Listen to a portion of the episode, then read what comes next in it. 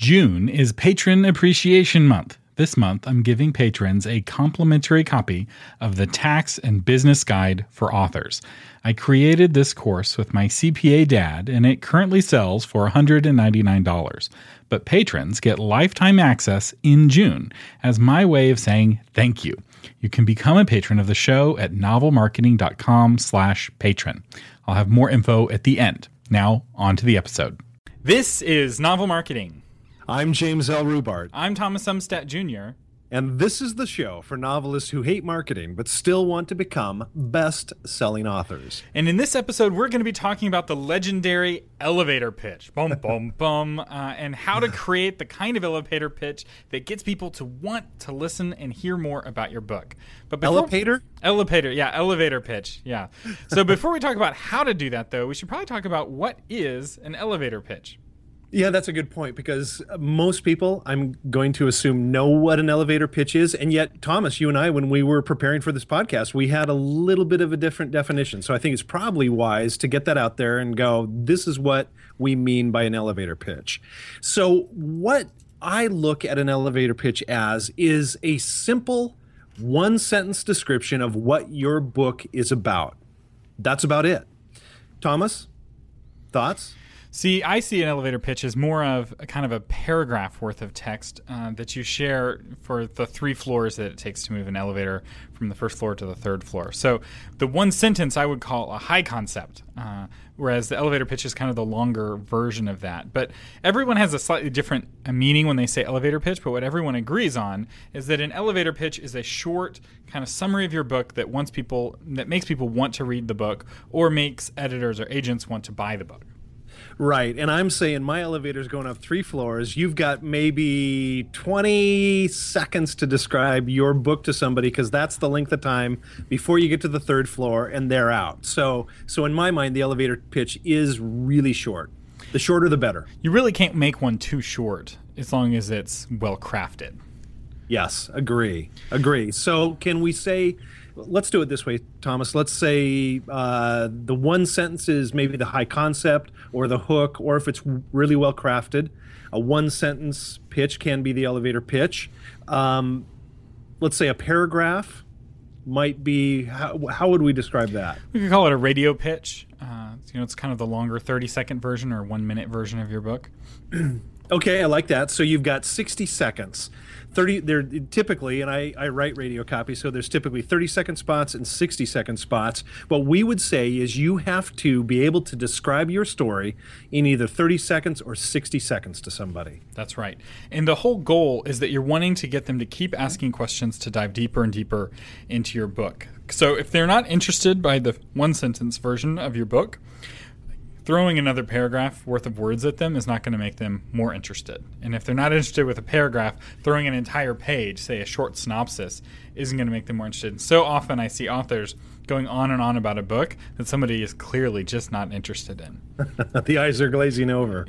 Right. And and you're desperate because you really want someone to love the book as much as you do. So you just go on and on. When in reality, what, the better strategy is to go find somebody else to tell your book to talk about your book to or to write a better elevator pitch. So let's get to that. How, what's the art of creating a, an elevator pitch that makes someone want to stand up and uh, hear more? Well, you and I talk a lot about uniqueness and standing out and being different. Uh, part of it is coming up frankly, with a concept with a plot that's different and unique. So, very difficult to come up with a unique elevator pitch unless you've come up with a unique story. So, it does all start there. And one of the biggest challenges for people is I've written this 90,000 word novel and I've got to hone it down to one sentence are you kidding me and so that's where really where the art and the craft comes in but before we get into specifics on that let's just take a few minutes and talk about why do you need one a Good. lot of people say, well, it's I, I need it to pitch an editor or an agent. But frankly, there's a lot of people listening to us that are indie authors. So they're they're not trying to pitch an editor or an agent. Here's why everybody needs one. Yes, you need one for an editor. Yes, you need one for an agent. But you also need one for readers. In other words, there are people that are going to say to you the entire life of that book, Oh, so what's the book about, Thomas? And and I'll give an example of one of my elevator pitches a little bit later in the podcast. But I'm still I came up with that pitch in 2006, and I'm still using it. Uh, using it for radio interviews. I'm using it for blog interviews. I use it all the time, constantly. And I know authors who just throughout their daily lives sell one, two, three, four copies of their book without even trying, just because when someone, you know, is like, So, what do you do? Oh, I'm an author. Oh, what do you write? And then they give them this pitch. And they're like, Wow, tell me more. And so then they give them the longer version of the pitch. And by the time they're done talking, that person's got their phone out, is tapping the address, the title of the book into Amazon, and sometimes buying it right there in in the, at the cocktail party in the elevator. I've seen this happen. This is the power of a great radio pitch, whether you're self-published or traditionally published. What you want is the kind of pitch that causes that phone to come out of that pocket, so they purchased your book before you're done talking. Exactly. So, uh, so that that's the elevator pitch. That's how you're going to use it. Um, let's talk about the subway pitch because I see the subway pitch much more often than I see the elevator. The dark pitch. cavern of the subway pitch. the subway pitch. And we're not talking sandwiches. We are talking a, a, literal subway where you get on the subway and you're traveling, you know, from point A to point B. Now, the the the subway pitch.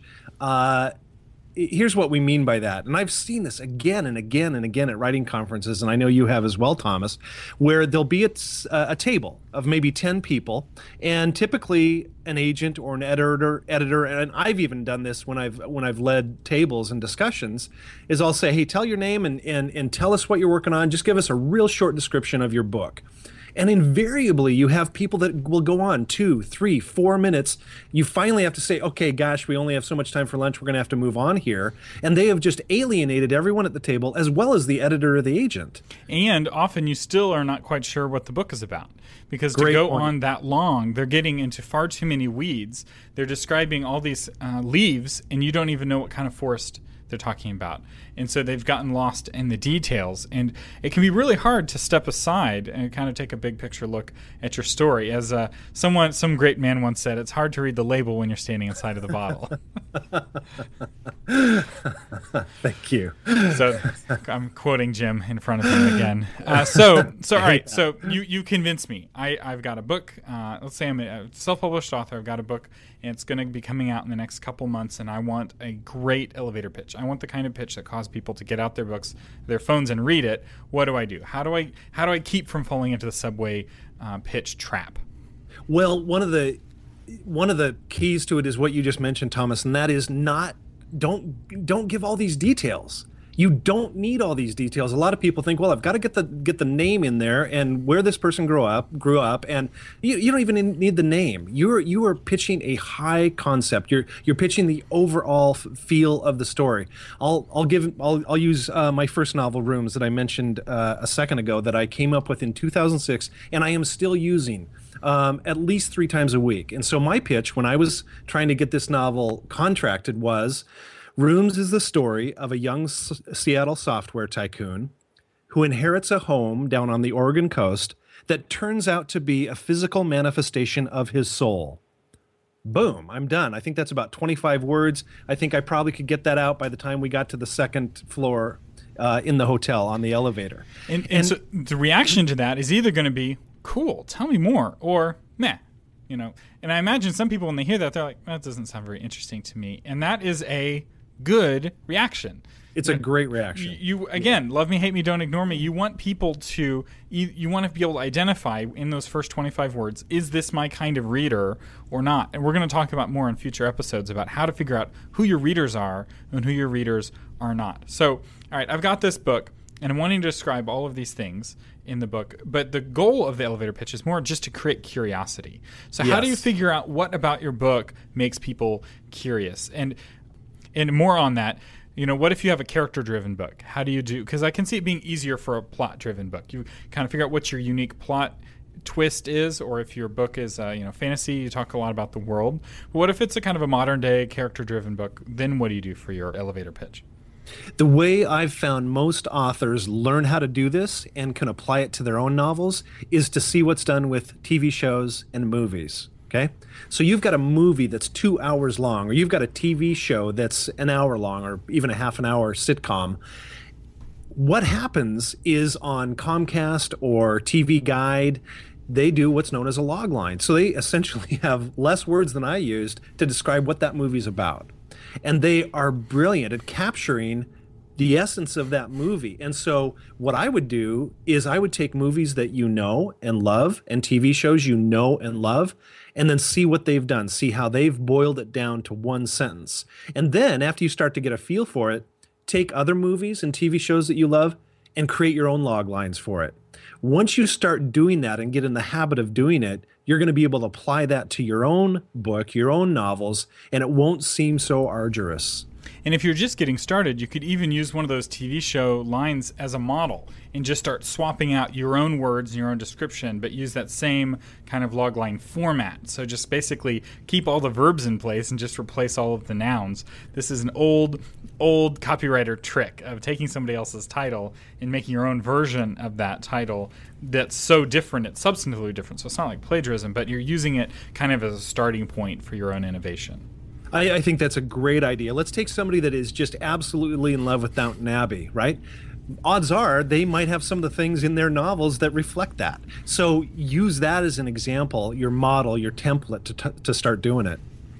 So um, we would like to give you a chance to share your elevator pitches and get ideas on elevator pitches from each other. So just go to novelmarketing.com slash 27. So uh, for episode 27. So we're going to keep talking about elevator pitches, but as we go, just think about, oh, I could share my elevator pitch and get feedback from the other novel marketing uh, listeners. So and and get feedback from us. We would love to take some of those and maybe help you tweak them or or draw them out a little bit and and give you some pointers on how to make your elevator pitch sing. That's right. So yeah, click ask a question. If you, we could maybe feature your elevator pitch on a future episode and talk about how you can rework it and make it more interesting. So. Uh, Jim, in our final minutes, I want to give some practical tools for how to do good elevator pitches. What, so we talked about log lines. What are some other things that, to help authors write a really great pitch for their book? Get feedback. And here's what I mean by feedback. We have critique groups. A lot of writers have critique groups and critique partners start practicing the pitch on them. In other words, come up and say, "Hey, this is this is my pitch." The other thing you can do is practice on friends who don't know about your novel. That's almost better because they're going to go either, "Huh?" and you can ask them, "Did that work for you? Do you understand? Are you intrigued?" And hopefully you have friends honest enough to go, "I I don't know what you're talking about," or "Not not intriguing," or they might give a reaction of, "Wow, that's awesome," or "Wow, that's too weird." If they give one of those two reactions, you, you've nailed it you've nailed it because you've created an emotional reaction in them. That's right. And again, the closer of a friend they are, the less likely they're going to give you uh, like real feedback on what to fix or what's wrong with it.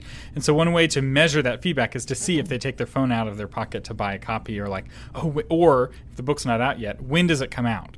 That's a great uh, question that indicates a successful pitch. And so you just keep practicing, and you're at a party and you're practicing your pitch on people. They don't need to know that you're practicing or that you're answering this question four or five different ways to see which way resonates. Um, Jim, another uh, way that I've seen you use is uh, like a what if statement, where you're kind of creating that curiosity. Tell me more about that.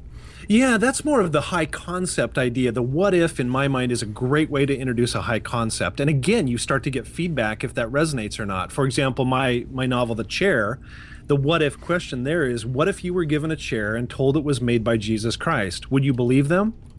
And then I pause and I wait for people to go, ooh, wow, that's interesting, or what is that about? If I get a reaction, if I get questions, then I go, okay, I've I've I've uh, I've piqued their curiosity. That's good. Another tool to help you uh, create a better uh, elevator pitch is Twitter. And I'm not saying post on Twitter. I'm using I'm saying use the twitter.com tool or the Twitter app to type it up and get to 140 characters. So 140 characters is that 25 words length. So we could o- almost call this a tweet pitch which would be kind of the more modern way to describe like that. since people like don't that. take elevators as much as they used to. Um, but uh, you know, work inside that tool. So what I love about the Twitter tool is that it shows you how many characters you're over. And the art of writing a good tweet is tweet is not about adding until you can add no more. It's subtracting until you can subtract no more. And so your elevator pitch may start off as a paragraph or two paragraphs, and that's fine. That's a great starting place because you that's a huge step. You've gone from 90,000 words to 100 words, and that's you know that's a pat on the back. But don't camp there. So now you you work. Right, do I really need this sentence, or can can I combine these two sentences into this one sentence, or is this really important to get people curious? So you don't want to give them too much uh, information because it will overwhelm them. You want to give them just enough to make them ask for more. That, that's right. That's such a good point. This is show business. If you're an author, you are in show business. And the old adage of leave the audience wanting more is absolutely true. All right. So the, with these elevator pitches, um, you uh, the better you get at the elevator pitch, the more you practice, it will reflect on the rest of your marketing. So the more clear your pitch is in your mouth, the more clear it'll be in the heads of your readers, which means it's more clear when they share about your book to their friends. So if you can't get your book down to a single sentence summary, your readers aren't going to be able to get your book down to a single sentence summary. And if they can't summarize your book that cleanly, they can't recommend it. If the only way to recommend your book from friend to friend is to give this paragraph or page worth of information, there's no virality to your book. It won't sell via word of mouth, which is the most important uh, way to sell books. And so this isn't just about pitching agents and editors and elevators. This is about giving your readers tools to share and talk about your book to their friends. Now they're not. Uh, well, here, here's here's an idea, Thomas. What if somebody was to take their elevator pitch and play the old game of telephone? Get get eight, six, eight, nine, ten friends together and whisper it, and then that person whispers it to the next, to the next, to the next. I wonder what the pitch would be by the time it gets back to you. That'd be a great way to figure out if it has stickiness. And it would probably come out a little bit cleaner. So, did you know that uh, Winston Churchill never said blood, sweat, and tears? He said, no, I, I, have nothing to offer you but blood, sweat, toil, and tears. But in the when it's repeated from person to person, toil gets dropped because it's like one of these is not like the others. One of them is a bodily fluid, the other ones aren't. And so the the version, the viral version, is actually a more contagious version of the idea than what was the original. Um, there's a lot of famous quotes like that that are the one we share. You're like, we're going to need a bigger boat. That's not the quote. It's actually you're going to need a bigger boat, but that's not what well, gets shared from person to person. that's so good. No, that's so good. You know, you, if you ask what is the most famous line from Casablanca, it would probably be "Play it again, Sam." Right? But he never said that. Right? He said, "Play it, Sam." There's no again, but the again just got tacked on, and that became viral. Exactly. So a very useful tool for this is to listen when somebody is recommending your book to a friend. So sometimes if I'm at a table and I'm, somebody's talking about me, I'm really curious to hear how they introduce me of all of the you know things about me what is it that makes it into this one sentence introduction? It's the same thing for you as an author. As you get your books out listen very cl- carefully. Uh, last week we talked with Brandilyn Collins and she had some great tips on about listening to the feedback that your readers give and also the feedback they give each other. So look at reviews what the positive reviews five star reviews what what sur- boils to the surface and that can help you hone your elevator pitches uh, not just for your current book, book but for your next book as well Great point. Great point. A lot of times they'll be better. They come up with better stuff than you came up with. That's right. So, again, we would love to work on some of your elevator pitches. You can send those to us and we'll tackle that in a future podcast. This edition of the Novel Marketing Podcast has been brought to you by My Book Table. In my opinion, a must have plugin for your WordPress website. Yep, works on WordPress, not on Blogger and it will help you basically it'll help you sell more books and make you money as an affiliate on sites like amazon barnes and noble et cetera et cetera you can go to mybooktable.com for more info Remember, you can subscribe to this podcast in iTunes, and while you're there, we would love it if you would leave us a quick review. It doesn't take very long, just a few seconds, and will help other people discover the Novel Marketing Podcast so that more and more people can learn how to market their fiction better and better.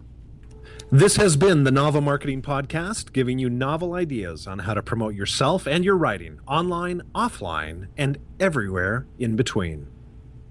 Don't forget, June is Patron Appreciation Month. If you become a patron this month, or if you're already a patron, you get lifetime access to the Tax and Business Guide for Authors. But patrons get way more than just access to that course. Here's a breakdown of the patron rewards there's three different reward levels at different pledge prices. At $4 a month, you get access to the Tax and Business Guide for Authors, like I said, but you also get a bonus episode every month, the ability to ask live questions in the monthly Q&A episode, and over $800 worth of discounts on other author media courses and free book vault setup. At the $10 a month level, you get everything I just talked about in the $4 level, plus access to the podcast host directory. This is a directory of the email addresses and contact information for over 100,000 podcast hosts that may be interested in having you on as a guest to talk about your book. And you also get access to AI Thomas. This is a GPT 4 chatbot that I've been working on for the last several months, and it answers questions based on over 500 episodes of the Novel Marketing Podcast and the Christian Publishing Show. But here's the best part it cites its sources, so you can click to read the blog post that inspired the answer. So even if you don't like AI, you can think of it as a super powered search engine to help you find the novel marketing episode that specifically answers the question that you have. And then at the $25 a month level, you get everything I've already talked about, plus your book featured from time to time on the podcast. If you want my help in your publishing journey, become a patron today, and you can become a patron at novelmarketing.com slash patron. That's novelmarketing.com slash patron.